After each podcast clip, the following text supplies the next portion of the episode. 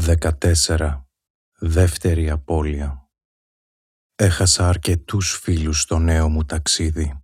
Λυπάμαι που το λέω, όμως από την ώρα που η ζωή μου έφερε τα πάνω κάτω, βίωσα δύο απώλειες, όχι μία.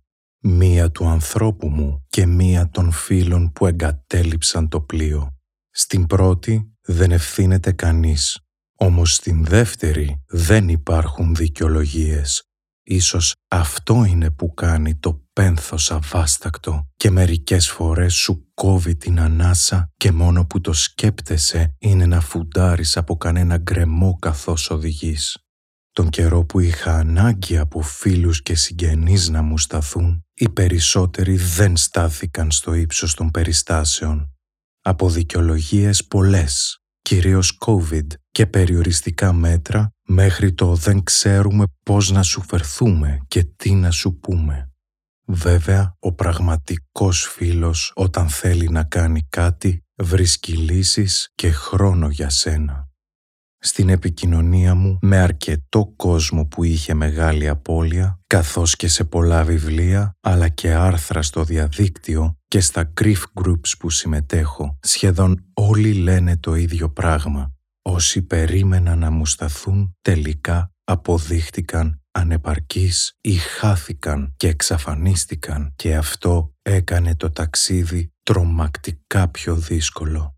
Αποτέλεσμα, ο άνθρωπος που πενθεί να μην λαμβάνει την αγάπη, συμπόνια και συμπαράσταση που περίμενε και κάποια στιγμή πάβει να βασίζεται σε άλλους και κλείνεται στον εαυτό του.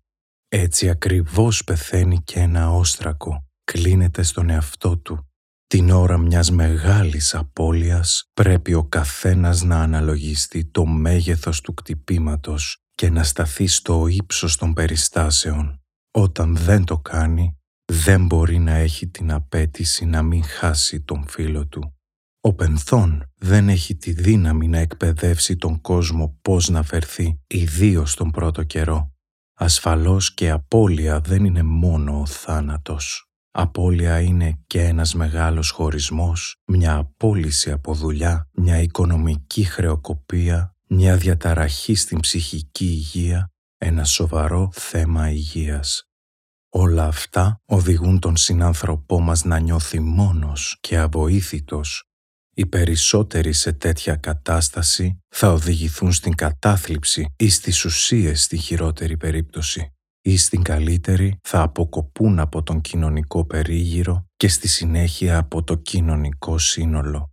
Βέβαια, ακόμη και μετά από μια τέτοια κατάθεση αλήθειας, οι περισσότεροι θα πούνε «Είσαι υπερβολικός, σου αρέσει το δράμα, δώσε στον κόσμο χρόνο, ο καθένας τον βιώνει με τον δικό του τρόπο» και άλλες τέτοιες δικαιολογίες.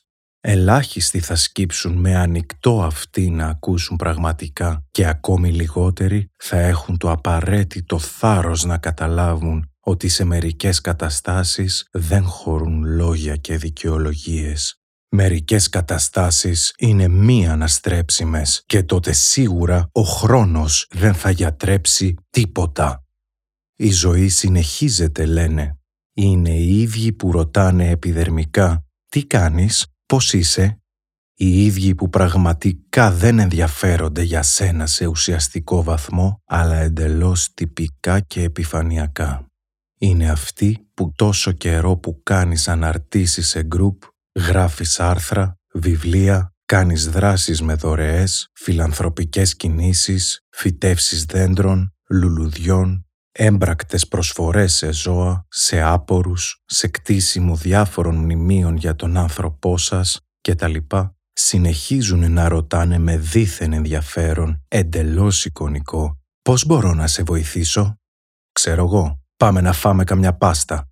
Όταν στη διάρκεια του πένθους λοιπόν θέλετε να βοηθήσετε κάποιον, δεν χρειάζεται να ρωτήσετε πολλά. Δείτε τι τον γεμίζει και τι τον κάνει να νιώθει καλύτερα και ζητήστε του να συμμετέχετε. Αυτό σημαίνει ενσυναίσθηση. Να έχεις τη δύναμη να καταλάβεις κάποιον πριν στο πει, γιατί αν φτάσει να στο πει πρόσωπο με πρόσωπο δεν έχει καμία αξία. Αν φτάσει να στο πει, σημαίνει ότι δεν ήξερες ποτέ πραγματικά τι χαρακτήρας είναι.